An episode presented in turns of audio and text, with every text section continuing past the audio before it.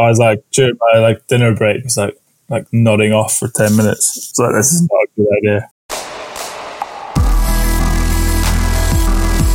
The goal isn't to live forever. The goal is to create something that will. Welcome to Perspective, a podcast for wedding creatives, where we sit down, often with a special guest, and talk about our many years of experience in the wedding industry so that you can learn from us and to help grow your wedding business. On today's episode, we are still in our homes due to quarantine. However, on today's podcast, we are speaking to luxury wedding destination photographer Colin Ross. Colin has been on our list to talk to as a guest for a while now, ever since Melody Joy joined us on the podcast all those many episodes ago. We're obviously going to speak about how he shoots his luxury destination weddings, his approach to shooting with the couple, what's important to him, his kit, also how he packages up his product to give to his clients after shooting a wedding. You may already be familiar with Colin Ross because he is a Rangefinder 30 Rising Star of 2019. So obviously, we're going to be speaking to him about his process with winning that award. If you like our conversation with Colin on today's episode, his Tavola retreat workshop is probably going to be of interest to you. So keep your ears peeled for that at the end of the episode, which is, of course, sponsored by With Jack. But I will get onto that a little bit later in the show. However, Greg, what are you drinking? I've got a cold brew coffee. So I got targeted on Instagram with some targeted ads because of Uh-huh. because of the nice weather recently. I was hankering for some cold brew and I was looking at sort of recipes for making cold brew with my Moccamaster or just doing it with a AeroPress. And then all Mm-hmm. of a sudden I get targeted with this. It's like a box of cold brewed coffee. Uh, like a, you know, you got a box of wine and it's in the bag inside Uh-huh. it. It's like that. Uh, so yeah, I just poured that Alright. up. wee bit of ice, although it's not too sunny here just now, but I'm getting a wee cold brew Mm. coffee. All right, very nice, very nice. What's, company- what's the what's The company's called Yeah. Solo. solo? Comes from the Spanish for cafe solo, which translates as just coffee. It tastes pretty good actually. It was it was a bit of a risk taking a targeted advert purchase, but hey, I, I quite like targeted ads. It means they're advertising Hey. something that I might actually want. And that's the thing, you know, adverts get a bad rap, but I'm sure many people in the wedding industry here already use targeted ads. So um, yeah, don't be don't be too down on them, Greg. What about you, What, Colin? you- What are you drinking? Uh, I'm drinking a black, a black coffee. Uh, Uh-huh. I'm also a sucker for Instagram ads. Yeah. So if you're oh yeah, I'll get that. Um, although this coffee didn't come from an ad, uh, it's from a, a roastery in London called uh, Dark Arts. Oh, So- Oh, yeah. dark art stuff. Yes, they are very good. So I made a V60 this morning, and yeah, I got a black coffee on the go. Oh, very nice. I am also with a V60. Um, I'm actually I'm in honor. So I, I was supposed to be shooting in Ireland today in Belfast. Um, so uh, coincidentally, my Beans IE order subscription came today, and it's um, a Belfast roastery. Uh, it what are the bean type? I'm going to butcher this. It's a Telma Macado from Brazil, natural chocolate profiteroles, toffee and nuts kind of flavor notes. Interesting. And uh, the roasters are Root and Branch, and they are coffee roasters, and they have a brew bar as well in Belfast, Port View. You could have been There there. you go. And uh, if Greg was here, he would be enjoying the um, the packaging because I know Greg's a sucker for packaging. Comes in a can. branding and unique packaging. Yeah. Yes, so that's kind of cool. It's got a good wee shake. Although uh, cans don't really translate through the post too well. Took a bit of a beating. But it's uh, but it, it tastes wonderful. Yeah, today was Hmm. supposed to be my cousin's wedding over in just outside Belfast. Simon and Tom were supposed to be shooting it for Cinemate, but unfortunately Mm-hmm. not. Did you have any weddings scheduled for this weekend, Colin? Yeah, I was meant to be in Surrey, I think. Uh, yeah, so obviously that's postponed. Yeah. Uh, but that's, yeah, it would have been today. Mm-hmm. Nice Have Friday. they have they have they moved that till later next year or? Yeah, they've gone for uh, a Thursday in May 2021. Mm. a weekday, which is nice. Yeah, Yeah. that helps out a wee bit. Keep the weekends free a little bit. Yeah, absolutely. We were uh, we were having a, a Zoom chat with our um, co-working pals uh, last night, and we were talking about our calendars and what they're looking like for next year. Um, some people have quadruples and uh, all sorts of uh, stuff going on. So I'm a little bit fearful of what next year is going to bring. Yeah, it's going to be a crazy one. Probably end up shooting 50 weddings, which isn't ideal. But 50 weddings. What, what's your what's your usual number? the most I've ever done was 46.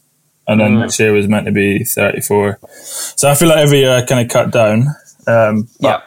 with everything that's going on, I'm kind of I'm okay with taking on a little bit more. But ideally, 25 to 30 is kind of uh, my goal for every year. And then I always end up going over though. You always, I always keep a couple of weekends free that I'm like, oh, I'll have a holiday, and then a good inquiry will come in. I'm like, ah, I could take one more. I think we, I think we all do that.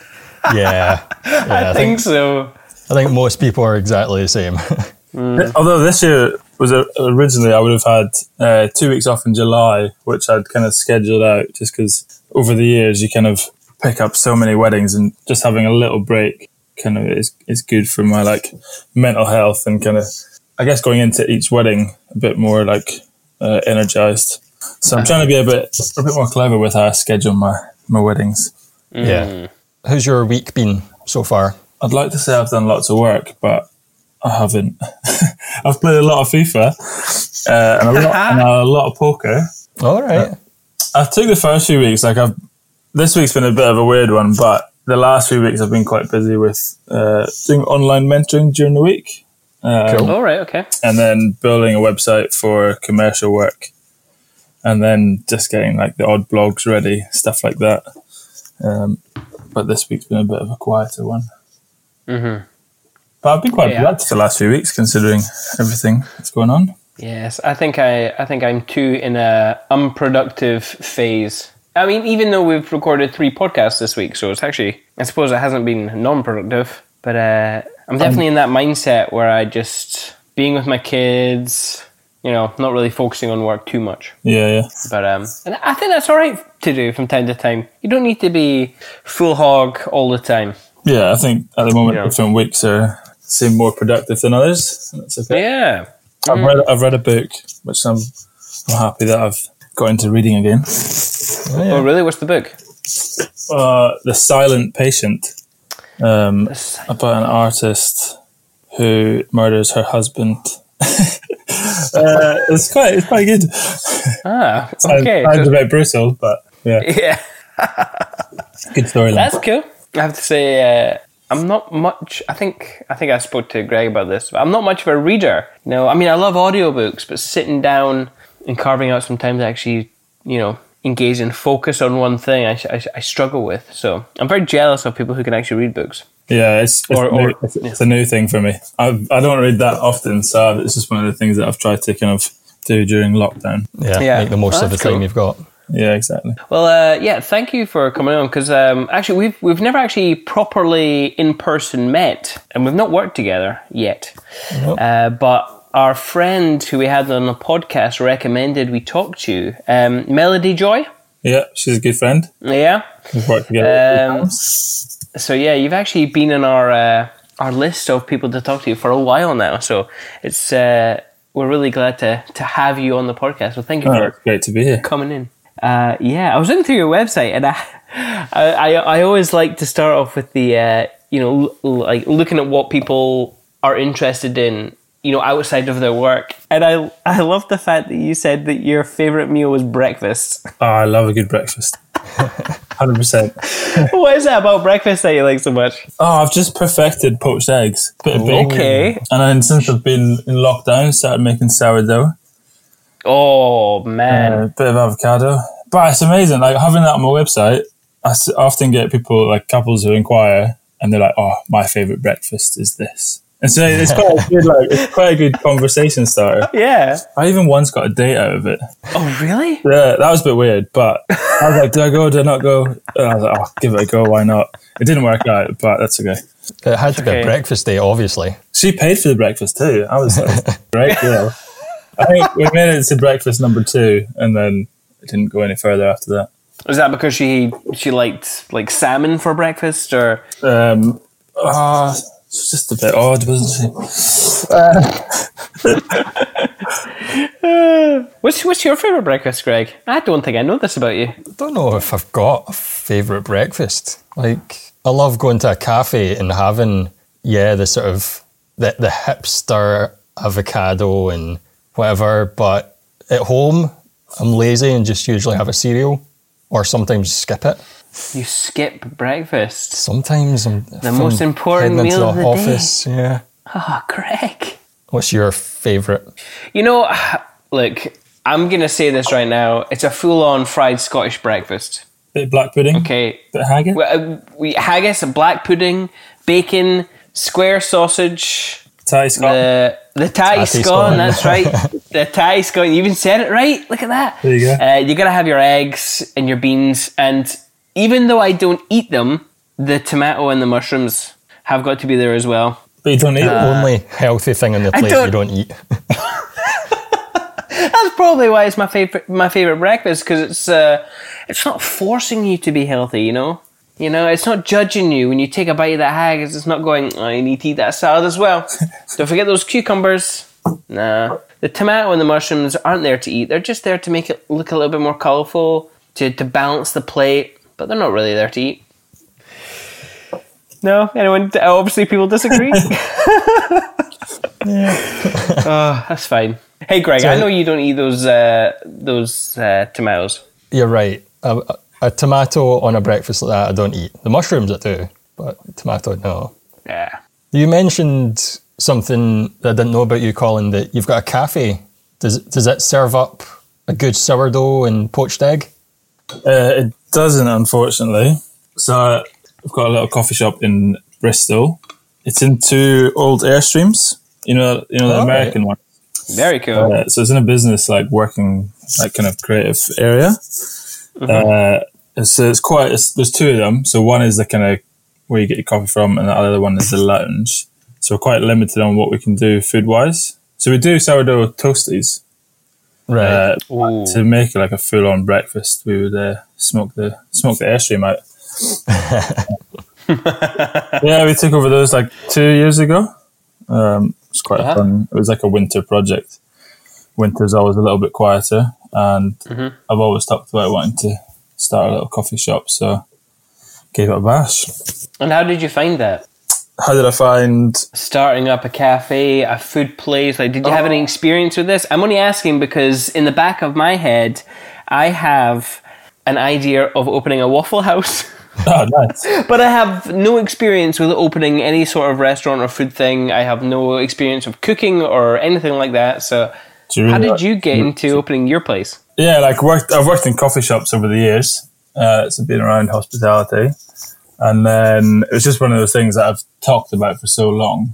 And so I worked in a co-working space in that area, and the Airstreams used to be a burger bar. And so when they came available, there's like there's rubbish coffee in the area. So we thought me and two other friends decided to give it a go. Um, learnt a lot, and it's been yeah, it's been an interesting journey with with that, um, but really fun as well, and good good to do it with mates. Um, Yeah. but yeah, I've kind of been around coffee for a while, so it kind of made sense. And, uh, but it's cool. like converting those airstreams from a burger bar was uh, quite a disgusting job. the amount of fat, you, you know, you like take over a place and then suddenly you realize like, oh, this is why the guy's selling it. yeah. So it was quite a big job. But Yeah. I can't. I can't even imagine what you would have found in there. yeah, it was pretty. It was pretty grim. Uh, but yeah, so we've been going for two years, and well, currently everything's going to shut down due to Corona. But Oh yeah. hopefully, we'll be back up and running when it's all over. Very cool. Where can people? Uh, where can people find that if they wanted to to go visit for a coffee? Uh, it's called Convoy Espresso. It's in Bristol, in Paintworks. It's a kind of creative area. So if you're ever in Bristol, go check it out. Do you, do you still? uh, I mean, obviously not right now, but what do you do? You still work in serving the coffee, or uh, at this point do you have staff and it's just kind of running itself? Yeah, so it's all it's, uh, we have staff that run it. So I actually live in London now, so Yes. I can't work in the coffee shop. Uh, so I was in Bristol before, and so I like kind of helped out uh, the odd shift making coffee, which I always quite enjoyed. It's quite fun to like make a flat white or uh, kind of practice my latte art skills. Um, But as of now, I'm kind of just, uh, I guess I'm more of a silent partner now. Still have a little bit to say, but and obviously if I'm in Bristol, I'll go check it out. Aye. Um, make sure the coffee's up to standard. Oh, you've got to. Yeah, uh, but yeah, Uh, not uh, not involved every day. Yeah. Ah, that's cool, man. That's cool. Uh, on Wednesday, we just recorded a podcast with our friends um, who own uh, a coffee shop and do um, a coffee bar at weddings. So it was quite Ah, fun cool. to talk to them. Um, how, how's your How's your latte art though? Yeah, it's quite good. I can do a few tulips, Yeah. and uh, my milk's quite good. Okay, okay. I feel quite confident in it. I can. Uh, I I can't do anything. I can do a, a blob. That's it. Nice.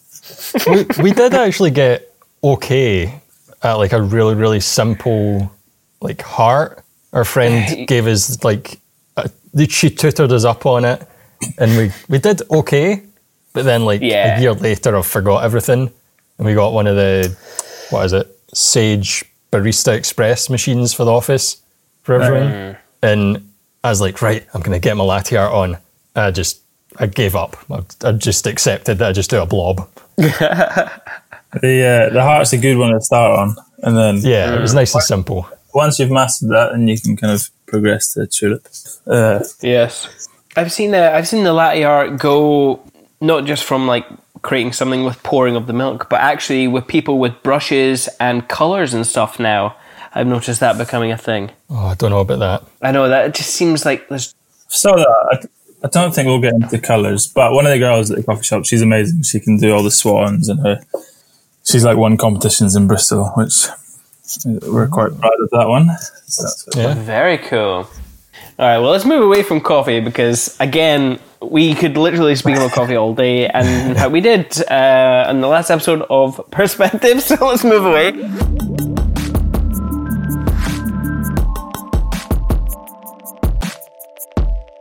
Colin, in your own words, who are you and what do you do? Who am I? Well, I'm Colin. Uh, I'm a wedding photographer, and I photograph weddings uh, all around the world. I guess uh, I've um, from Scotland originally, and now live in London. So I shoot a lot in Europe, and then yeah, I had a few trips as far as Australia uh, and done India last year, which was quite fun. yeah. So, how, how did you get started in weddings then? Um, I helped a friend with a wedding once. I feel like that's the classic story of every wedding photographer. Uh, helped a friend. I was second shooting with her, and then yeah, kind of enjoyed it. I took some terrible photos, but um, at the end of the day, she gave me a tip, and I was like, "Wow, just made money off photography." Uh, I, I, started when I was traveling. I was just like, it was back in 2010. I was traveling. I thought, oh, I better buy a camera to I'd never had much of an interest for photography before, but it was more out of the oh, I'm going to go to all these countries, better get a good camera. Um, and so yeah, I started off as a hobby, and then probably five years later, helped my friend with their wedding, and uh, yeah, and then I had a friend who looked at my photos and thought they were good, and he told me he'd build me a website, and then yeah, I started. I'd be that guy who would photograph, you know, I'd turn up to the pub with my camera. I just got well into it. Uh, I was like, oh, I'm going to learn, I'm going to practice. Um, yeah, and then started just shooting friends' weddings and uh, built a portfolio from, you know, when I first started, I was, I'd shoot weddings for free to three hundred pounds. Like you kind of just in my head, I was like, I just got to get a portfolio, and uh, the plan to build it into a business. Yeah. You mentioned that you're down in London just now, but you're not originally from there. What What was the sort of driving force behind moving to London? Uh, well, I moved here last year, so I was in Bristol for a bit, and but originally from Edinburgh. I guess a lot of my clients are London based, and then I fly out of London a lot. So I was constantly having to catch a train to London and then get another train to get to the airport just to fly out. Before even flying, I'd be you know two hours on a train, and it was just a bit too much. So yeah, just decided to. I've always wanted to give London a go, so uh, figured it was the right time to to try it. I was just going to say, do you think being in a big hub city like London helps with getting destination weddings because it's so easy to jump on a flight from there? Yeah, it is pretty simple. Like you can fly anywhere. So I travel a lot to Italy, um, so it's quite good to be here. Obviously, you can fly from lots of different airports, but it makes the travel a little bit easier. A little bit easier. And yeah, a lot. Of, as I said, like a lot of my couples are based in London, which is just quite nice to be able to meet up with them for for a drink.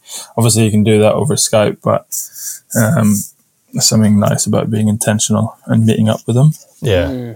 I find that when we're sort of looking at flights out of Glasgow or Edinburgh, it always has to be a connecting flight. And I'm like, oh man, I just want one simple di- direct flight.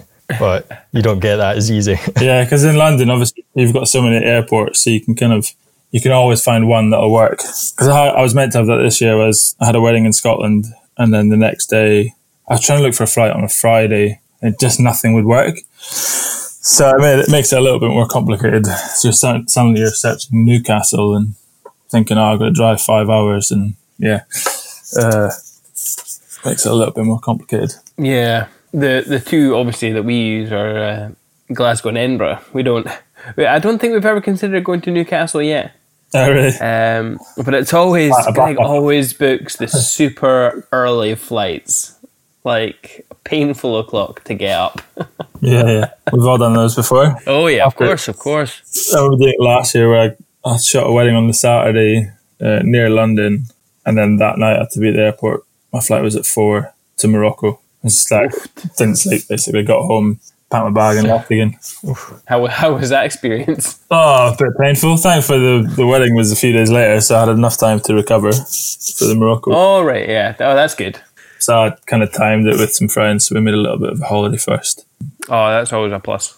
Yeah, we, we know a few photographers who are willing to do that and not have the rest and be, you know, shooting a wedding with like no sleep. I've done it once where I flew to France. I shot a wedding in London, then the next day flew to France, and then that day shot the wedding. Oh, I was like during my like dinner break, was like like nodding off for ten minutes. It's like this is not a good idea.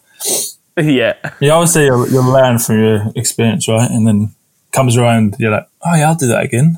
But that's how we get suckered into uh, to using up our holiday dates as well. You know, when you save a date for yourself, but then a cool wedding comes along, you're like, ah, yeah, Yeah, yeah. I'll do it. But um, yeah, well, it's clear. I mean, it's clear, obviously, that you do travel a lot for these weddings. But what what is it about destination weddings that really draws you to them? Yeah, I enjoy them. I'm I'm I'm starting to try and cut back a little bit, just because obviously it's three days rather than one day, because you have to fly out Friday, leave Sunday. Um, but I, I enjoy the vibe of a destination wedding. Uh, everyone feels like they're on holiday. Everyone's quite relaxed, um, and people have made a bit more of an effort to get there. So it always feels, yeah, just like everyone's on holiday. Everyone's chatting away, um, and then obviously you have the beautiful surroundings of Italy and France um, especially in Italy, the light there, I love it in the evenings. And I guess like the, the outdoor receptions, ceremonies, like obviously you get that in the UK, but I guess like the, the long styled tables uh, overlooking the Tuscan vineyard, it's quite uh, Yeah. it's quite a nice setting for photos. Yeah. Yes. I think there is just something different about the light in Tuscany. It's just amazing. Yeah, that Tuscan sun. Mm-mm-mm. Where's your uh, Where's your favorite place to shoot in Italy? I shoot mostly in Tuscany, but I shot uh, in Puglia in the south. All right. near a place called Ostuni. So I was gonna, I was meant to be shooting there a few times this year, um, but obviously that's not happening. Uh, but I love the south of Italy is amazing. Just less tourists, uh, beautiful surroundings. Yeah, it's pretty great down there. I had a really good wedding there, so it kind of makes the experience a little bit uh, more enjoyable. So I had a wedding there, which was just really fun, like uh, Australian couple like good wedding, good party, and then all the guests were really fun. It was like a three day wedding, um, and by the end of it, you're like friends with everyone. It's good fun. Yeah, I think that's what I love about uh, uh, destination weddings as well. You don't feel like you don't feel as much about a wedding supplier, even though I try not to have that vibe on me at all, to be honest. yeah. Uh, but the way that everyone just they get to a new location, they're in that kind of holiday mood, like you said, and uh, they're looking at you. And even though you got a camera, you're more like, well, you know, they're around a group of people who they might not know everyone, and you're just another one of those people who they just don't know yet. Yeah, yeah. So um, you know, it's, it's quite cool. There's some there's something about that holiday vibe that just makes people a little bit more open. yeah, it's true. So I was obviously, like I said, I was looking through your website and I was uh, checking out your blog, and I always like to see like how people like what people shoot or how they shoot locations that you know I, I, we we've already shot at, and uh, so I clicked on your Skye trip. I can't remember who who who it was with, um, but then I spotted someone that we knew, um, Lynn Kennedy. Oh yeah. Um, So I gave her a wee uh, Facebook message. I was like, "Oh, hey, I see you were uh, doing this thing," and uh, I completely forgot because Lynn obviously has her uh, B and B, her Airbnb. Yeah, yeah. Um, is that where you guys stayed? Yeah, yeah. So, uh, oh, that was like five years ago, four years. Yeah, Something like that. I think it was a while ago. It wasn't. It wasn't like a wedding or an engagement shoot or anything, but it was just a No. bunch of friends that I'd met at, at Nine Dots. It's like a conference in London. Oh yeah. Uh, so we all met at that, and then Lennon, she invited us up to stay with her for a few days, which was really fun. Yeah, Uh, Lynn's lovely, and Um, her, her Airbnb is amazing. Like looks out onto the water. I've been thinking Yes. about that recently. I was like, oh, I would love to be in Skye right now. I know. I've also been thinking the same thing. Like, oh, just to have that amount of space and I don't know. But her her um her B and B is absolutely amazing. For those listening who maybe want to check it out, it will be in the show notes. It's called the Barley House uh, B and B by the sea, um, and it's actually it's not on Skye. Am I right in saying that? It's it's in uh, Plockton, just off Skye. Plockton, yes, that's right. Um, but it's absolutely stunning. Uh, Plockton's maybe about half an hour. In fact, it might not even be half an hour from Skye. And Lynn's a great company as well. She's good fun. And My- Lynn is fantastic. My parents stayed there actually. oh, really? Yeah, yeah, they met Lynn as well. Oh, very cool. They loved it. Yeah. Oh, that's cool. But yeah, I would totally recommend people check it out and even just go s- stay up there and support another fellow photographer. That was my Um, that was my first time to Skye, and I've Oh, since then I've been back like five times. I love it. yeah, Yeah. It's, there's something special about it. There really is. Um, but yeah, what what what about Skye do you like so much? Uh, the landscape, it's, Uh-huh. you know, the mountains, the the waterfalls, the people. Uh, I guess it just changes every minute. Like one second it's like raining. I guess that's Scotland for you, but uh, Yeah. it just seems a little bit more dramatic. And like everywhere you drive, you're like just in awe. Like it's an incredible place. Yeah. And there's a little coffee shop there. I can't remember the name of it. There's a couple. Is it is is when you're talking about near the distillery, the Talisker distillery? Because I know there's one there. Uh, don't think so. It's it's it's part of a house which was on Grand Designs. I can't remember the name of Oh it. right, yeah. But it's great in the middle of Skye, and you're like, oh, I just want a good coffee, and then there's one there. I don't think we've actually been to that one. Have we, Greg? No, I know about that house from Grand Designs, but I don't. I didn't know there was a coffee shop associated with it. Yeah, just No. on the side of it, they've opened a little coffee shop. If I remember the name, I'll I'll message it to you. Yeah, next time, next time I'm up there, I'm definitely gonna check that out. Yeah, definitely. That that would be pretty cool. I think the thing I like about Skye is, like you said, the ever changing weather affects everything. You know, so so every time I go up, it feels different. Yeah, yeah, even though I've been to certain places before, or um, we never actually go up for too long. It's only like a couple of days. So, although Skye is a small place, and you probably could see everything in the space of a couple of days, Yeah, yeah. because we've been shooting, we've just not had that time. So, every every trip we try to go to a different location. Uh, so there's always like a few bits I still haven't been to. it kind of feels like you're in a movie there. As you say, like constantly changing, and then it's just incredible. Yeah, I've been seeing a lot of Andrew Ray's photos and like getting getting FOMO. I'm like, oh, I want to be up there just now. Yeah, yeah. I know. I want to go. sake, Andrew. so is is your love to travel? Is that why you shoot destination weddings? Is it that love to travel? I guess it's a mixture. Like I still, I definitely love the travel side of it, like the experiencing new places, new cultures. Um, I guess I'm trying to balance out how much I travel because last year I traveled.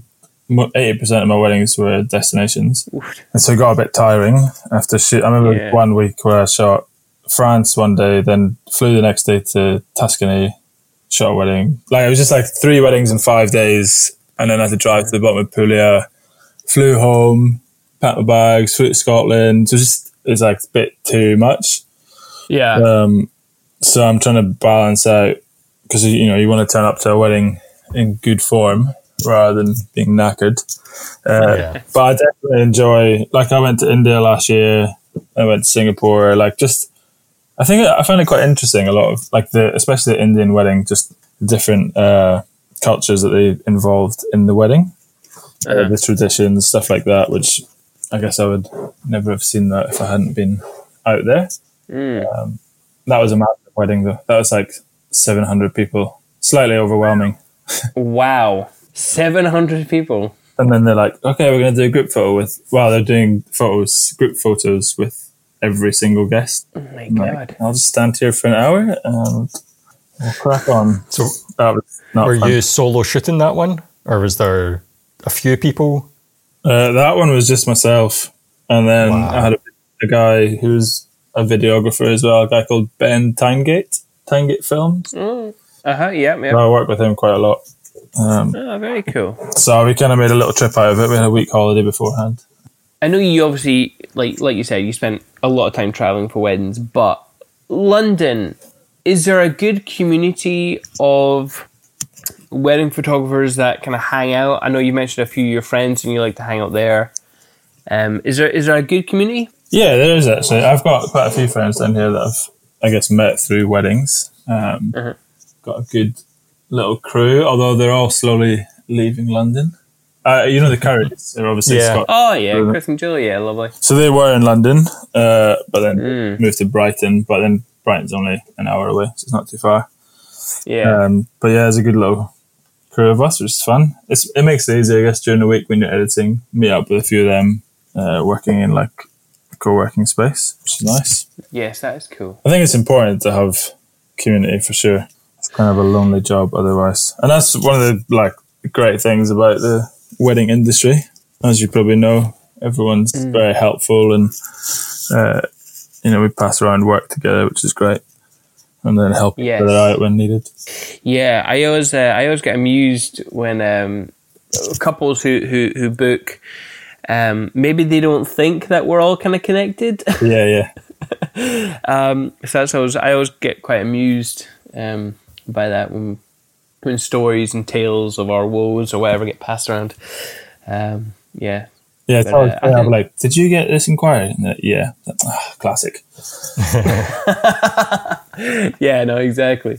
If um, a lot of our listeners, or some of our listeners, are um, can be fairly new to the industry, if there is anyone down in London that wanted to hang out, how, how would they go about doing that? Uh, just send me a message, go for a coffee. Okay, cool. I always like meeting up with people. Um, Yeah. think, you know, when I was first starting off as well, had a guy called Johnny MP who I just messaged him of the blue saying, I really like your photos, can I have a coffee with you? And then it ended up second shooting for him and he was super helpful, taught me how to use Flash. Uh, and so I guess I always look at it and wanting to, to do the same to what I was given. Yeah. So yeah, I'm always up for a, up for a chat.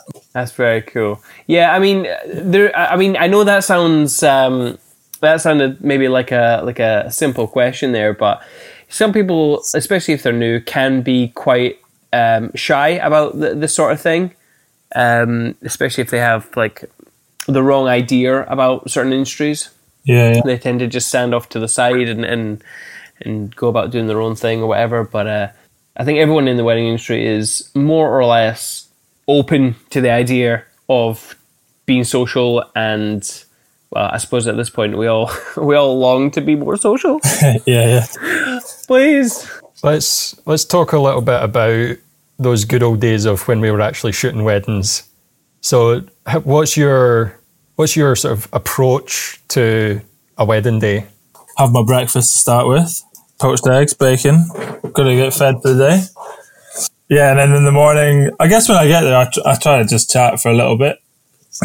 uh, get to know mum and dad, bridesmaids. Obviously, don't want to chat too much, but I don't want them to kind of feel like I'm straight in there with the camera. Uh, Yeah. So have a little chat and then just tell them that I'll just crack on. And uh, I guess I'm quite hands off. So a lot of us are documentary.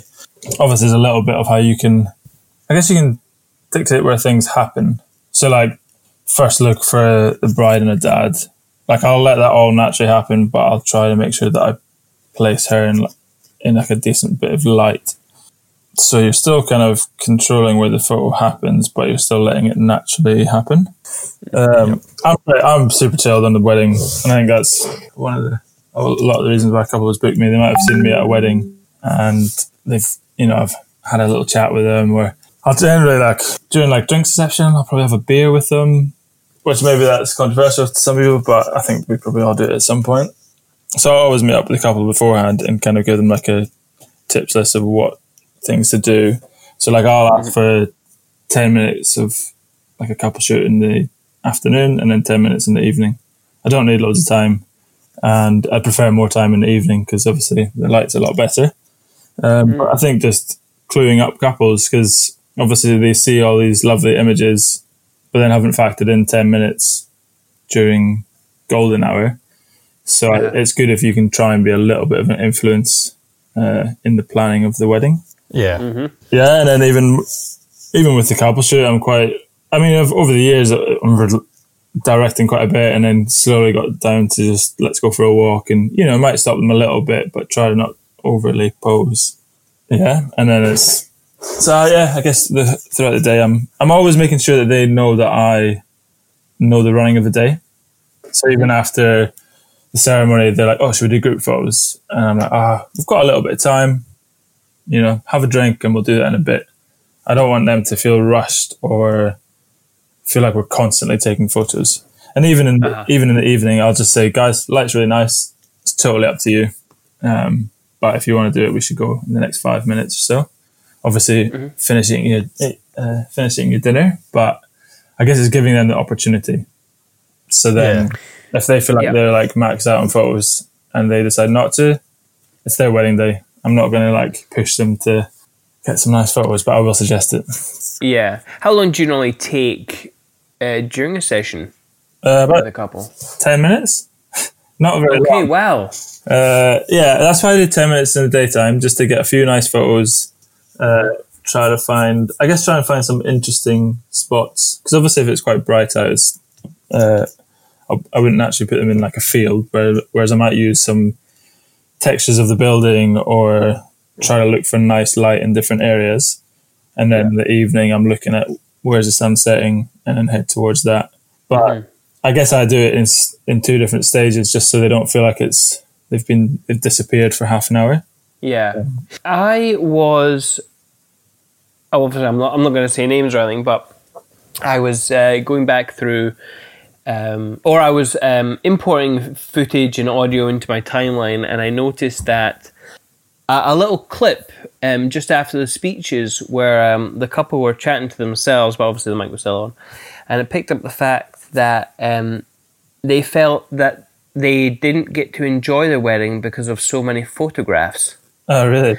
and and that was during the day um, and i think there was a nice sunset and they didn't want to go out obviously because they had been already pre-exhausted Yeah, yeah.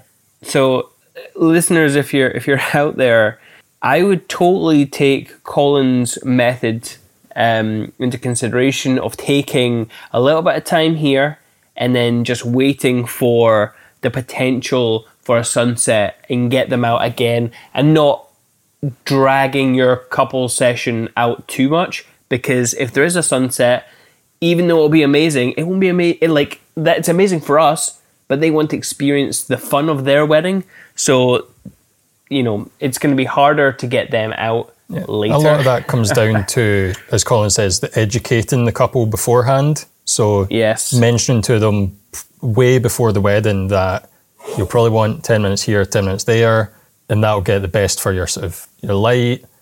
And also mm-hmm. throughout the years, you gain the confidence of knowing that within the 10 minute couple shoot during the day, you'll get enough to make a really good portfolio for them, or gallery, sorry. So if they say no, we don't need to go out later on, you, you've got the confidence from all the years' experience that okay, that's fine. It would be good for your portfolio if you got the sunset photos, but they don't need them if they don't want them. Yeah. Yeah, yeah, and this uh, I, I want to go back to this thing that you mentioned before, Colin, the the drinks. Now, you yeah, this is going to sound silly, but there you you were right in saying that this kind of is a controversial topic of drinking at a wedding. Some people are dead against having drinks at a wedding.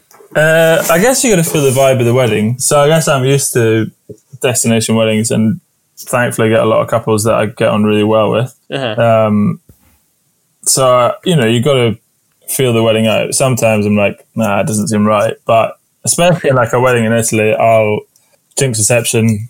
I'll I'll be like, yeah, I'm having an Aperol spritz, please. And then I guess for me, I want to try and blend into the wedding. So I Yeah. find myself like destination weddings. I wear shorts, and you know, I know some people dress up really smart for weddings. I dress up smart, but probably not over the top. I used to go with I don't know, I don't know how you guys dress up, but I used to go with bow ties and suits, and I, I just felt I was like pretty uncomfortable shooting the wedding. Yeah. Are you do you do well with the heat? Because in general, um, I turn into a sticky mess. Yeah, if I'm wearing if I'm wearing a, a jacket and a bow tie, I am not I'm not looking pretty. Yeah. But yeah, I think I think destination weddings you get away with it a little bit. I've done it for a few, like, like I remember last year a couple of London weddings that were like 32 degrees. And I was like, I just I'm going to go in shorts, and it was you know Yeah. it's still like a smart approach. Like I'm still wearing nice shoes, uh, but yeah, I find with back to the like having a drink, it's more just me trying to blend in a little bit. So I might drop down to one. So I usually have two cameras hanging off me. Uh, I normally just just for drink reception, I'll drop down to one camera, kind of take a few shots, have a little chat with people. And that's the thing. Like I've booked weddings through that. Like I remember someone when they inquired, they're like, "Oh, we chatted you chatted to you when you were in line getting a drink." I was like, "Oh, cool." um, and I think that's people good. want you to be able to to blend in as if you're a guest. Obviously, you Yeah. can't you know start tanning down loads of drinks. You got to find you know. So I won't have loads, but I'll have one or two. Yeah, I, I actually now that you say that, that's a pretty. it's- It's pretty. It makes good business sense actually if you're able to open yourself up to other potential clients.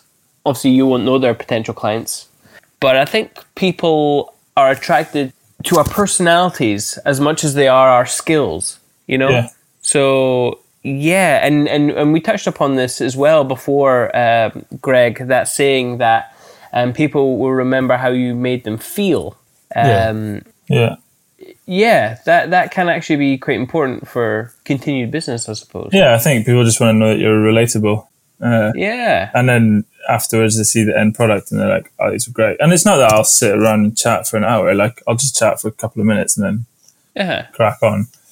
Um, Yeah, it's just opening yourself up to to po- the possibilities of meeting new people. yeah, totally. So let, let's get back to um, to how you shoot, right? What do you look for when creating, in your mind, a good image? Like I know you you've mentioned light a few times, and obviously, you know, chasing light, I think, is a great way of, of coming up with some some amazing images. But is there anything else that you look for? Reflections or shapes or are you are you more emotional based when you when you go to capture a, a moment? Yeah, I'm probably more. uh, Yeah, it's a good way of looking at it, more emotional based rather than like I don't necessarily look for shapes that often, Uh-huh. depending on the photo, depending on portraits. Like, but I guess throughout the day, I'm looking for interesting compositions. So I'm Okay. You know, like you'll never see me post a photo of the rings. You know, like the classic, put some rings in the, in the light and take some photos from the morning. I'm probably looking more for how can I get an interesting shot. So, like during speeches, they might be naturally holding hands, and I'll try to get a shot while it's live, if that makes sense. It's the same with like Yeah. shoes. Like I'll take photos of the shoes in the morning, but then on the dance floor, I'm looking for like interesting ways to capture the bride dancing in her shoes. So I'm looking Yeah. at a light where it's the DJ's lights. And I've last year was playing a lot around with uh, just using natural light. So I use a little bit of flash in the evening, but then shooting with using the DJ's lights. So I can make some interesting photos. Um, Yeah. it's, just- it's the same throughout the day, whether it's uh, Granny having a little tear to herself, I'm kind of looking for those little moments where it's a, it's a really nice image of, but it could be gone in a second. But you kind of of- often you're li- looking for light, and then you find someone in that bit of light later. Um, Yes. so I guess Uh-huh. interesting compositions, which whether it's holding hands or and it's not me telling them to hold hands.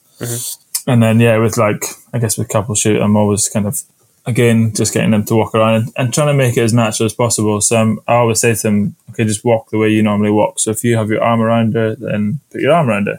If you hold hands, hold hands. Like do what you would normally do, rather than me making them run around. So yeah, Yeah, because that, that, that that's quite um, that's quite obvious. I think in your in your Instagram, um, if people if people check you out on Instagram, you you do you're always shooting people.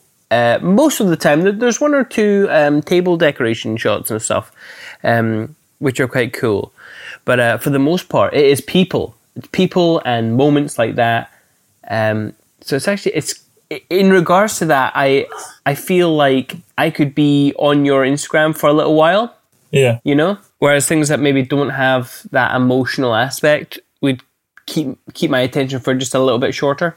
Yeah, yeah. I guess Um, with Instagram, I always want because I'll sometimes do you know a series of ten images, but Uh-huh. I always want the first one to be the most like grabbing image, normally of the Yeah. couple. Because I guess I'm looking at I want future couples to imagine themselves in that photo, but then I think it's Yeah. also really important that they see candid photos of guests because it can't just be all pretty photos of you know it's got to be uh, of family and friends and details, like all those little things. I want them to see that, but I think the initial image, the, the first one, will be a bit more grabbing. If that makes sense. Yeah, there's an image here that I love. It's uh, of a couple on a on a boat. That's actually in the Lost. That's the Lost Orangery. That post is about uh, a retreat that me and some friends are running next year or end of the Oh, year. yes. but Uh-huh.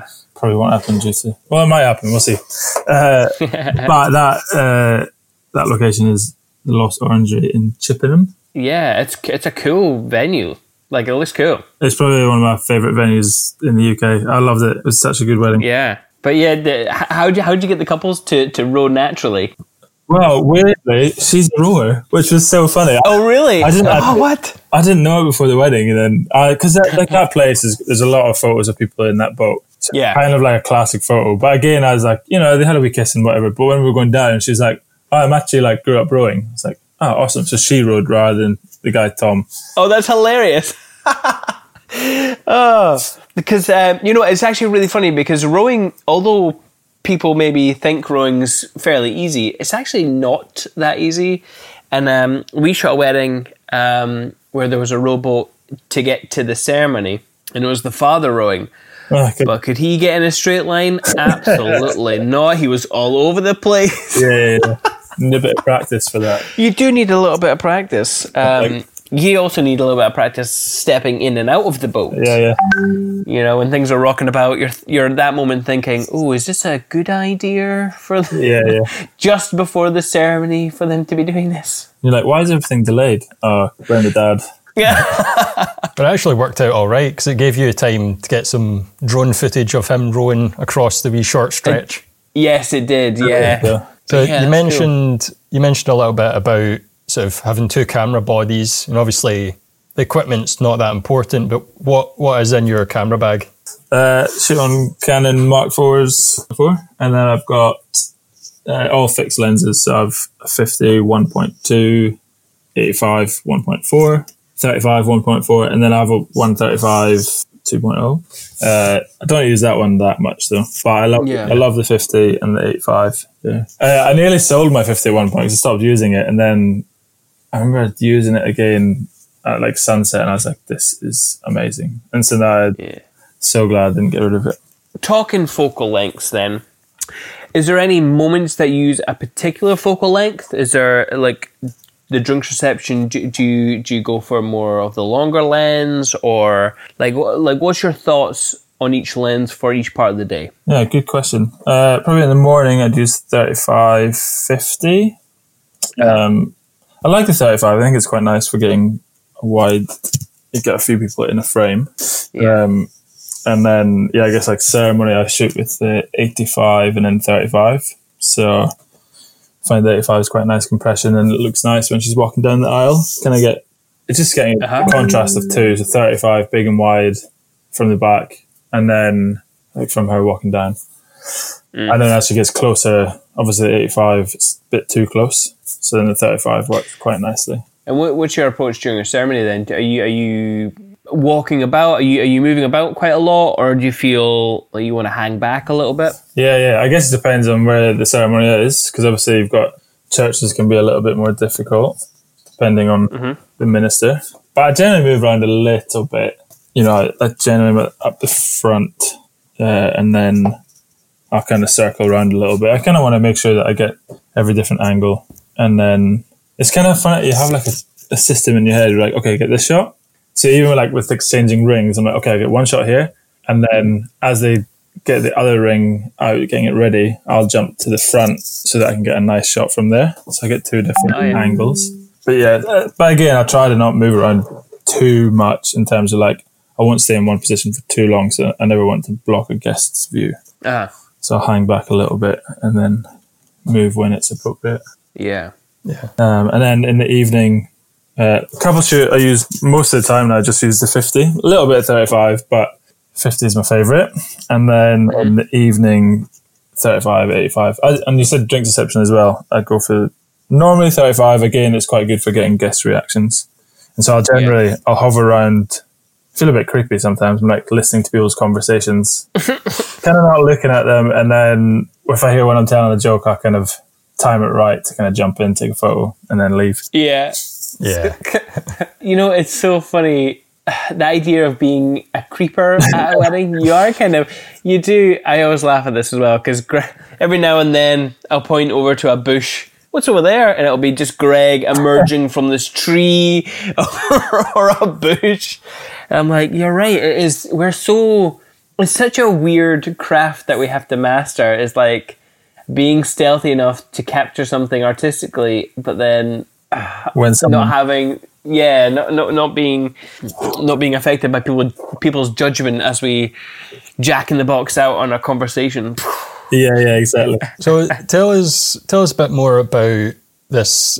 Is it Tavola retreat that you've been planning? Yeah, yeah. So originally, well, we're still working out like the final plans, um, just due to coronavirus. We we're actually Yeah. going to release the full details the weekend it all kicked off. And obviously, the retreat is Bummer. Italy, so that was at the time was the worst affected place. So it's uh, it was bad timing, but depending on the next few months, we might still run like a mini Tavola. It's basically a retreat um, for photographers for photographers who kind of want to get into destination weddings a bit more like yeah there'll be like live shoots and uh, we all work with a lot of wedding planners so we'd be having a nice style table good dinner so it'd be like a three day retreat.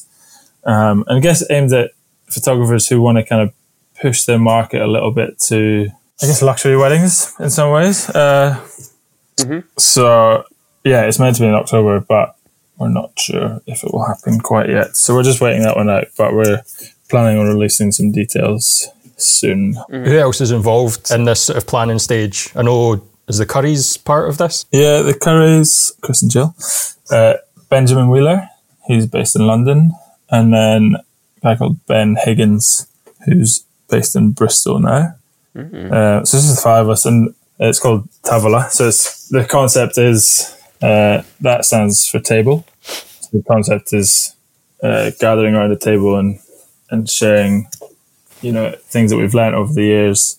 And yeah, we all shoot destination weddings a lot. So uh, it's one of those things we've just naturally become friends over the years. And yeah, we've talked about it for a while and then decided that we should give it a go. Um, so we had a whole timeline all planned out, but we're kind of stripping it all back a little bit for the time being. Um, but yeah, that was going to be in, in Puglia in the south of Italy. With Jack was designed from the ground up and is tailored specifically for creatives. Whether you provide a service like design, development, or photography, or offer advice to clients, With Jack is for you. It's focused on creatives. Insurance shouldn't be complicated, so with Jack has made every step easy. You'll deal with one form and talk to one Jack as you sign up, get covered, and move on with your day. With Jack, it's all about bespoke insurance for creatives. Simple. That doesn't mean more forms or faff, it means less. It's not about endless features and stale service. It's about one solid policy and the personal touch. Bye bye, unnecessary fuss. Hello, creative friendly insurance. Be a confident creative. But let's talk about post processing then. So you shot a wedding.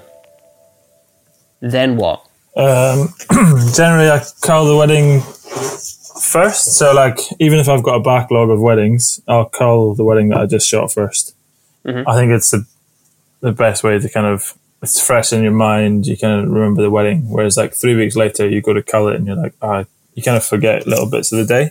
Uh-huh. Um, and often, like for me, I'm probably traveling, so I, generally the next day when I get on the plane, I've backed it up and I've got cards in various different bags because don't want to lose them. Uh, and then I'll cull it on the plane. By the time I get home, then back it up again. Um, but yeah, I'll cull it first and then I'll edit a few photos from the day. I always want to give the couple, I guess, 10 to 30 images just sometime within that first week. Just ah. so I can, and I try to pick photos from each part of the day just so they can see, oh, there's me getting ready. Oh, there's my friends having fun. There's a few photos of us. Here's some from the ceremony so that they can kind of mm-hmm. get a short snippet of their day Yeah. Mm-hmm. 30 images. But it's also, like, I guess, like I used to do it the next day. I've tried to do it within the week.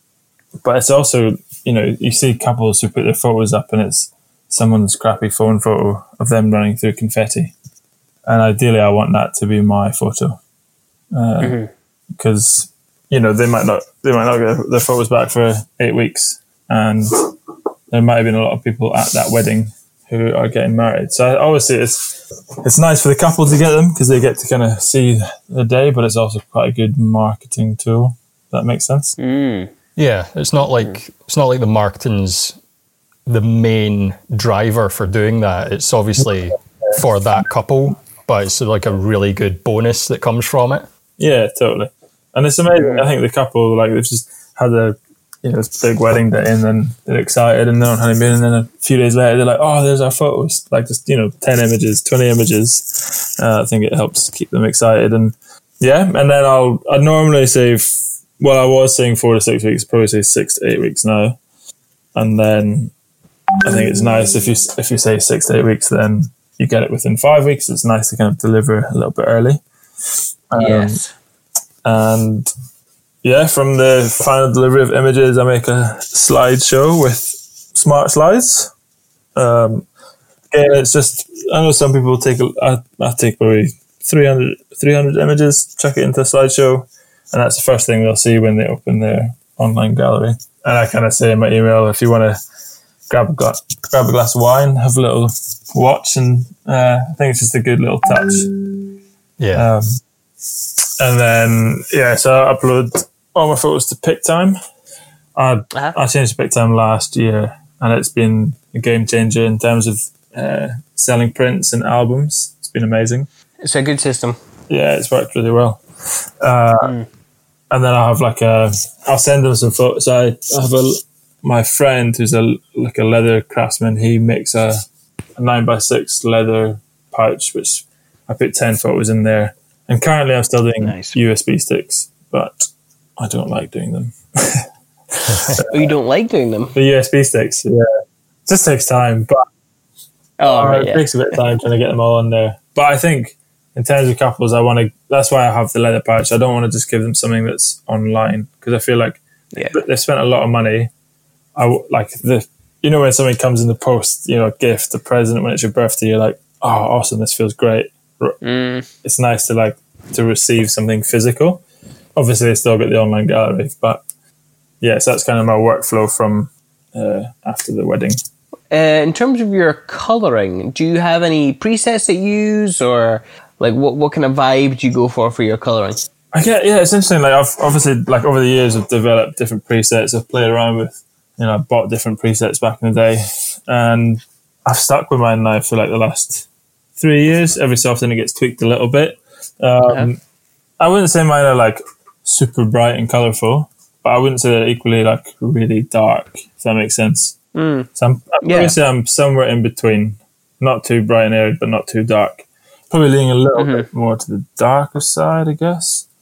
But I've, yeah, I, th- I saw there was a phase where everyone was, maybe some people still do it, but the desaturated greens, and I probably went through that phase as well. Uh, Whereas I quite like greens at the moment, and I don't want to lose the color of it. So I'd say my image is still. I want them to re- reflect, I guess, a, a natural photo. Um, if it's a blue sky, Yeah. I want it to be blue. But I probably wouldn't like say like a green, like a tree. I wouldn't. It wouldn't be like a. I'm trying to explain how to. It would still look like a nice green. Wouldn't be too Uh-huh. desaturated, but it also wouldn't be too bright. So kind of finding a good medium between them. Yeah, I think you achieved that actually. Uh, again, I'm, I'm browsing through your Instagram. Uh, there is there is a warmth to your to your images which I quite enjoy. I don't know whether that is just the Tuscan light in some of these images, or the Indian light, or It's probably because I'm always shooting it there. In the uh, but then occasionally you'll find that you, you take a photo and it's a bit darker and it works as well. Um, But I'm just, yeah, I think I've found my like happy place within uh, not being too dark and not too bright. yeah.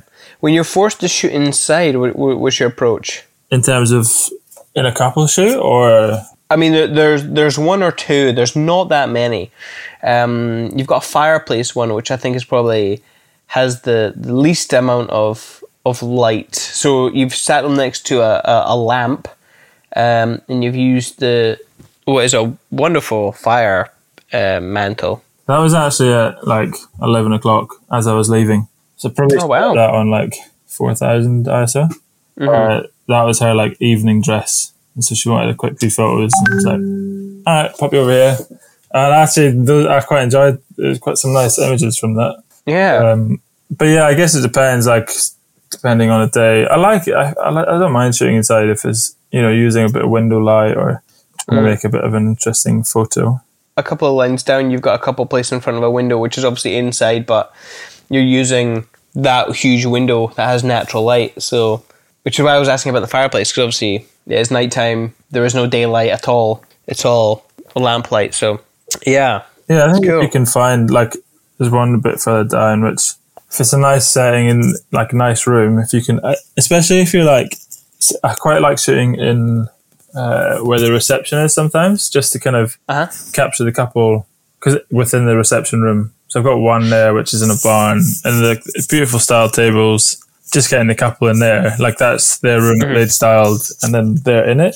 I think it's quite nice to like, inco- incorporate the setting into your photos. yeah, And that's something I always try to do with whether you're, you know, if you're shooting in Scotland, okay, how can I capture the landscapes? If I'm shooting in a castle, how can I involve the castle? If I'm shooting in a barn, how can I incorporate that into this image? Whether it's with the couple shoot or the group photos, uh, but they've picked that location, that venue for a reason.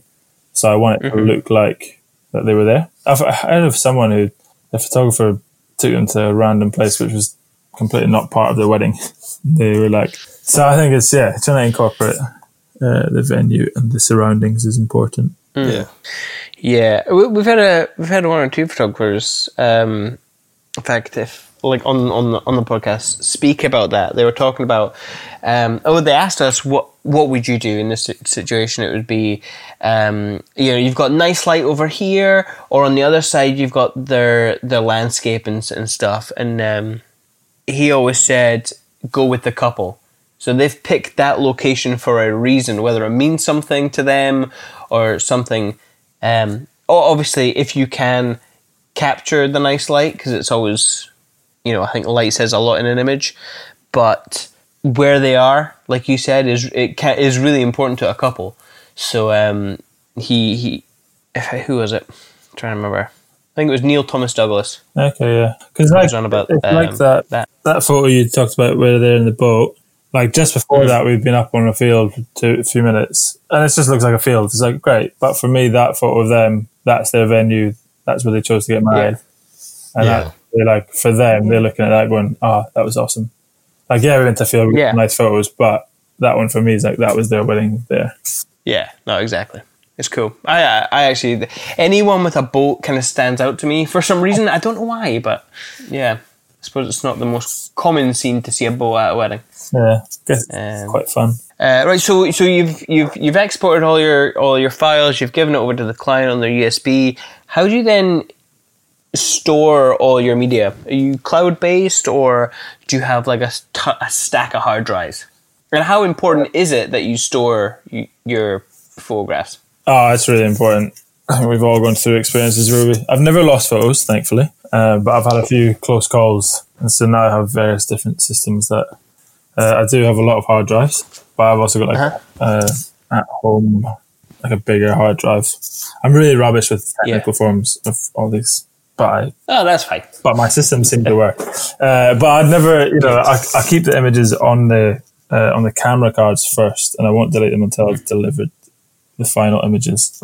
Oh, interesting. Um, okay, so you must have a stack of cards then. loads of cards. Yeah, Yeah. I have on my cameras, you know, double slot uh, dual cards. So Uh-huh. one of those I'll keep safe, and then once I've like uploaded them to the final gallery and put them on the USB sticks, then I can delete them.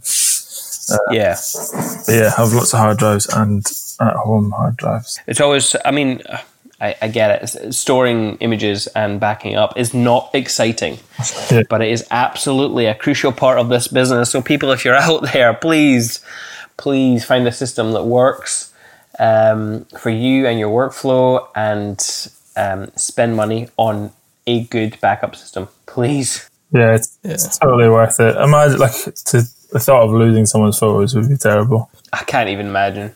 Like honestly, It's not even about the had- money; it's about like just their day, and you've captured it, and oh, I know. be awful. Yeah, I mean, even us with like we might not keep raw. Well, do we keep Greg? Do we keep raw footage now? Yeah. We, we say in the contract that we keep the raw footage for a year, but really we're not actually formatting the hard drives. No. We don't guarantee to keep it for any longer. And it's all Yeah. in the cloud as well. So it Yeah. should be safer in the cloud. But and obviously because we do, you know, uh, like my camera, the Canon 1DX shoots raw, uh, shoots uh, 4K, but the file the file compression is ridiculously bad. So the file sizes are massive. So we're, we're you know we're talking 600 gigabytes per wedding, maybe more. yeah. Uh, So you know, even if you're doing video out there, um, it's it's recommended to to back up your stuff. I think it's also great that you guys have communicated with your couples that you'll store it for so long. I, I just started doing that last year because I, you know, like I love, you know, once you, you book your couples in and then you shoot the wedding, and I kind of like when it's all done because I don't like having the pressure of afterwards. Like Yeah. they've they've got their photos, they're happy, and then I'm like, okay, I want to kind of remove myself a little bit. Obviously, mm-hmm. still friendly, but I the thought of them coming around three years later and saying, "Do you have photos?" and I still have the responsibility, so I try to put the responsibility back onto them, saying, Yeah. Yeah. "Your gallery will expire after a year. Make sure you back the photos up, etc., etc." Yeah. Have you implemented the new Pic-Time sales thing for the online sort of hosting? Uh, I've not done that. I need to look more into it because I I have done that for before the Pic-Time. I did introduce that. I started saying to couples, if you want to pay for an extra year, then it's you know a small amount. Um, Yeah. look more into what Pic-Time offers with that. Yeah, it's quite good that they're they're constantly bringing out new products that help with just streamlining these sort of things. Because I think a lot of people were already doing that sort of system, but the fact that it's now built into if Yeah. you're already using Pic-Time's really pretty cool. Yeah, yeah, it's good. Yeah, Pic-Time is actually great. So for the people out there who know us for doing video, obviously, um, and they're thinking, hmm, Pic-Time, I thought that was just for photographers. You want to quickly run through our setup for Pic-Time? Really, I switched to it just because like they're really nice people that run it. We obviously we met them Yeah. at way up north. Mm-hmm. They're really nice people. The system sounded good, and I looked into it. I was like, can I make this work for video? Obviously, the the back end of it is all set up for selling prints and stuff, which we mm. can't do because it's videos that we have. But you can add your own products. So you can add in things like an extra edit. So it's easy for them to just use the shop to let you know that they want another edit rather than back and forward with emails. Um, and yeah, it's just a clean way of delivering it. It just looks nice and clean. So yeah, that's the main reason why we use it. if you are a filmmaker out there and you're, you know, maybe you're fed up with MediaZilla or you're using, you know, maybe you're just handing Vimeo videos over, um, have a have, have a look at Pic-Time, because like we said, we use it and uh, we think it's absolutely fantastic. Yeah. Colin, let's get on to the fact that you're a rangefinder 30 rising star Thank you. of 2019, of 2019. Yeah. Yeah, but to be fair, 2020 no longer exists, so, you know, I'll hold it for years. congratulations on that. Thank you. Um, h- how did you feel when you when you got that? Yeah, I was pretty stoked. Uh, it's something I guess I've kind of worked towards the last couple of years.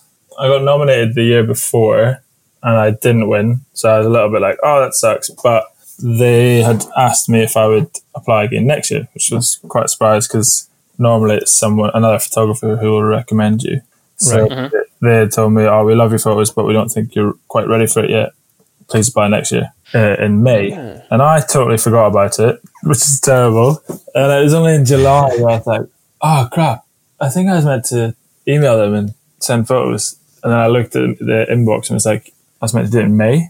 So I emailed them and they're like, yeah, you've got a week. I was like, oh, great. so like got back from a wedding and then, which is quite nice because I think the, the year before I'd like picked out so many photos, went over them for like a month, trying to pick out which ones I wanted and kind of re-editing and asking friends. And then because I only had a week, I was like, okay, I'm just going to pick my favorite 30 photos. Um, and they'd given me, they reviewed it the year before and they'd picked out a few images that they'd really liked. And so I'd kind of looked at those and thought some of those I really liked, some, so one of them I was like, I don't know about that one, so I'm going to chuck it. Uh, but I had to make the process a lot quicker, which was quite helpful. Yeah. Uh, and so just made it in time, which was great. And so Yeah, yeah, as if it was meant to be. email That I'd, that I'd won it, and was uh, yeah, I was pretty excited about that. Yeah, it's awesome. Yeah. So you mentioned that it's something you've been sort of working towards for a few years. Do you mean you'd been sort of striving to get an award or just generally getting the recognition? Yeah, I think more for myself. Just I could do it every year, where I think, okay, what part of the wedding day do I want to improve on? So it wasn't necessarily to win an award, but I was. I also recognised rangefinder is kind of the top award in the industry, and so of course Yep. it's amazing to be on it, and feel like I've yeah worked hard in terms of not necessarily for recognition, but just in my own photography and my own business, I've worked really hard the last couple of years, and so like sometimes I'll look at like okay, this year I want to improve in the morning. How can I how can I take better images? Um, or the dance floor, how can I improve in that? Or how do I improve on capturing moments? So I'd kind of focus every year going, okay, I want to, I feel like I want to get better in uh, drunk deception. So I put a little bit more energy into it and more ideas and kind of, yeah. So I think that was in some ways kind of working towards rangefinder was looking at, yeah, how I can improve as a photographer. Yeah. Striving for that sort of constant growth and not getting complacent at any time. Yeah, exactly. And I, it doesn't stop now. Like I'm still like, okay, what can I do next year? Which Yeah. I have to work out which part of that I need to work on. Do you feel having won an award, do you feel that that's helped with your bookings? Um, I've had a few inquiries through it, but I, if I'm honest, I think it's more of a an industry award. Like Yeah. you know, for a couple, you could have a rangefinder, or you could have some other award that no one knows of, but to the couple, it's an award. Um, and so, you know, depending on the couple and with their knowledge of the photography industry, I don't think it matters that much. Um, but I think it, it definitely gives you more recognize it, recognition within the wedding industry. Yeah. So where where do you find that you're getting most of your couples? Is it social media? Is it your blog? Yeah, social media for sure. It's probably my biggest one. Instagram's quite good for me because on my inquiry form, I've always got uh, a lot of us do, but I have a part where it asks where where do you find me, and that's always a, a question within the industry as well. You should have prices on your website, and I've I've always looked at it as the more information I can get out of a couple, even if they don't book me, it's helpful for me. So just knowing that they find me on Instagram, I'm going, okay, that's where I'm getting a lot of my leads. Okay, I'm not getting much to Google, so I probably need to work a little bit more on my SEO. Um, So I think it's like it's important information whether they book you or not. Uh, and so yeah, Instagram is probably the my biggest one. Where they've followed me for a few years, or they've found me through a hashtag, or you know that's it's why it's so important getting uh, venues and all the vendors that were involved. If they reshare your photo, suddenly you've kind of opened up to you know a few more brides who might have a quick look and they might book you. And then I guess repeat cust- like couples from uh, weddings that I've shot at. And that's why I think again, if you can be really professional from start to end and deliver an awesome service, that they'll 100% recommend you to their friends. Yeah. And I, I I always think there's no bigger compliment than that, to be honest. Yeah, totally. Because they would have seen your photographs and the couple would have been saying good things about you. So it's, yeah, I think it's great. Yeah. So uh, obviously, we're all kind of tied down to our homes at the moment. And then obviously, we're, we're going to start wrapping up the podcast. But I've got to ask, how, how, how are you keeping your creative juices going? Like, I, I know- you mentioned you're not doing a lot of focus on your work. But is there? Are you still taking photographs around your house? Are you doing self portraits? Are you doing anything else that's Yeah, good Creative? good question. Uh, I've dabbled with lots of stuff recently, um, but I I already had a calendar. So every I've got like a little tick sheet, and every day I have like on there, like one's workout, one's go for a run, one is do something business, one is read, and so I kind of tick through and go, ah, okay, I completed that, and then look at day and go, oh, I didn't read yesterday, so let's make sure I read. And then also doing a sort of uh, masterclass. They're quite Oh yeah. they're quite good with their uh, sponsored ads. Mm-hmm. I got sucked in. Uh, So so what have you got? Uh, which master classes though?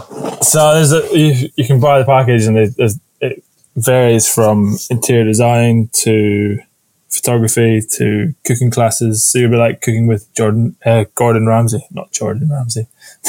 Uh, and so you can kind of like take an hour class and then learn a new skill. So I've done that a little bit.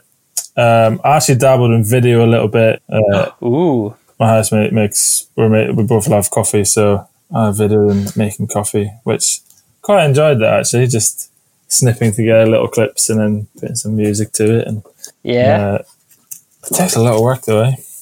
Don't think I could do that for a full wedding. Yeah, it can it can get very intense. Yeah, is there anywhere we can check that out online? Is it on your Facebook? Is it on your Instagram? I could post it on my Instagram, I guess. You don't have to, but I'd be interested to see what it, what, what what you came up with. All right, I'll, I'll pop it on there one day if I can still find it. It's on my computer somewhere. um, and then, yeah, actually, a bunch of photographers that I'm in a group with, we've all been every day. One of us posts an image, like the raw file, and so we're all just kind of playing around editing different people's photos. It's quite interesting seeing how they edit. Um, Yeah. and I started off by taking photos every day, but that's slowly got less. Um, but yeah, so trying to be inspired some way, doing something creative, I think it's important. Um, I've got one last question on terms of the COVID, but you do not have to answer this if you if you if you don't want to. How how are you keeping your cash flow going? Uh, good question. Some couples I went down the approach of doing 50 50. So 50% of the original due date and then 50% uh, a month for their new date, which kind of helps a little bit to keep some money going. Um, and then, yeah, I actually had a couple, because I was meant to shoot weddings you know, back in March as well. So I had two couples who'd paid full balances and they were just like, I'll just keep it, it's fine, we'll, we'll move it to the new date. So yeah, it's been a, it's been a bit of a mission trying to juggle around dates and trying to keep everyone happy. Yeah. Probably lost like two weddings, but a lot of them I've managed to move around and a couple of them I've got associate photographers that are helping me out, which is great. Do you have an uh, do you have an approach for for I don't want to say dealing with uh, clients who are who are postponing, but um, I know I think everyone's approach is slightly different. You know, people ask for their deposit back, or you know, moving dates, or are you encouraging people to check with you to see what dates you're available, or Yeah, thankfully I've, I've, I'm in conversation with all my couples. yeah, Uh, I'd contacted all of them up until August, but then I'd also kind of put something out saying, if you've not heard from me, if you want to get in touch, like I think it was through Instagram and stuff, people got in touch with there as well. Um, so yeah, I guess a lot of people have, especially August weddings, have backup dates. So I've kind of Yep. said I can hold them for the time being, but if anyone inquires, I'll let you know. Yeah. It's a bit awkward because I just had the other day where two couples had backup dates that landed on the same day. So basically, I had ah. first one to postpone gets the wedding date. Oh, this isn't an easy conversation. I think people Yeah. are really understanding though. Like it's not a normal thing, and you're trying your best to move dates. And um, yeah. I guess I'm trying to encourage couples to get married on a weekday or outside of crazy summer season. yeah. So I've, if it's from May to September, I've asked for an additional charge, which isn't, that's purely because my price has gone up over the last year. So I'm not charging Yeah. a full amount. So I'm trying to meet them in the middle. So like, for example, in, I had a, a, a couple that I booked in 2018 and I've now moved it to 2021. The price is very Wow. different. So I can like, imagine, yeah. and they've picked a prime date in July. So within a week, I'd booked three. Well, I'd moved three weddings to July. I'm like, great, Yeah. two weekends. So it's a, it's a bit of an awkward conversation, but I'm trying to show that I'm meeting them in the middle, so I'm not charging the full new rate, Uh-huh. but just a little Yeah, bit no, extra. And amazingly, all my couples have been like, "Yep, it's totally fine." They've been really good with it. Mm-hmm. No one's uh, had a problem with it. I even got one couple saying, "Oh, if you postpone, how much extra is it?" It's like, "Oh, awesome." Yes. Yeah. I think most couples are being understanding at this sort of time. They're like, nobody knows what they're doing. Everybody understands that people are going to need some money at certain times to keep going and they want their photographer to still be in business Yeah. when it comes to next year. So, yeah, everybody's being pretty understanding, I think. and everyone's trying their best to accommodate everyone. Uh, yeah. So yeah, thankfully everyone's been pretty kind so far. Yeah. Hopefully it stays that way. Yeah. So one question we do like to ask, uh, in just wrapping up there, is, um, and we've already spoken to this uh, a little bit, but do you have any further book recommendations? Um, something that you've read recently, or that you maybe even read a while ago, that's maybe sticking with you a little bit, or it's more thought provoking. Oh, what was the book I read recently? It's with the Chili Peppers. Uh, Scar Tissue. Actually, I, it depends on what you like to listen to, but it's actually quite a full-on book. It's all about drugs. Okay. Well, it's just his life story. So it's quite fun. Um, Is that, is that Anthony Kiedis from the Chili's? yeah, yeah, yeah. Uh, yeah. It's a good book. I enjoyed it. It's quite a long read, but but that's me reading two books two books since lockdown. I don't read that often. Um, It's something I'm trying to get better at. And uh, another question that we like to ask is: Would you rec- who would you recommend that we speak to next? Oh, great question. Just thinking of all my friends. I, already- I think you've already chatted to Jillian, right? We have indeed, Chris and Jill. Yep. She, she was on as the Wedding Collective. We've not spoke to them as the Curries. As the Curries, Chris Yeah, got, It's true. got good band, so it's quite fun. Yeah. Uh, But actually, I'd say Benjamin Wheeler. Don't know if you've heard of him. He yep. Yeah. nice photos. And actually, someone that's got on Claire Fleck. Oh, Claire, yeah. Oh yeah, yeah. We know Claire. So Cool. me and Claire, we first started shooting together years ago. Like we'd second shoot for each other, and we uh, kind of got started together, which is fun. But she's yeah, yeah, good fun. That's cool. Is is Claire Edinburgh based? Yeah, Yeah. Okay. Cool. Cool. Ah, very good. Yeah. All right. We'll put her on the list then. couple of names for you. cool. Um, so yeah, thank you very much for for taking the time. Um, do you want to tell people out there where they can find you on the socials? Yep, it's uh, Colin Ian Ross, which is my Instagram. Some people get mixed up with. One of the mums was calling me Colin Ian. like Colin, yeah. And then my website's the same, colinianross.com. Awesome. So uh, yeah, if you're out there, guys, definitely uh, follow him. And uh, yeah, if you want to grab a coffee with him at some point, just uh, Instagram him as well. Yeah, let me know. Yeah, thanks again Cool. for coming on. It's been good chatting. Thanks for having me. Yeah, so thank you very much, Colin, for uh, giving us two hours of your time today on such a beautiful day. Greg, where can people find us?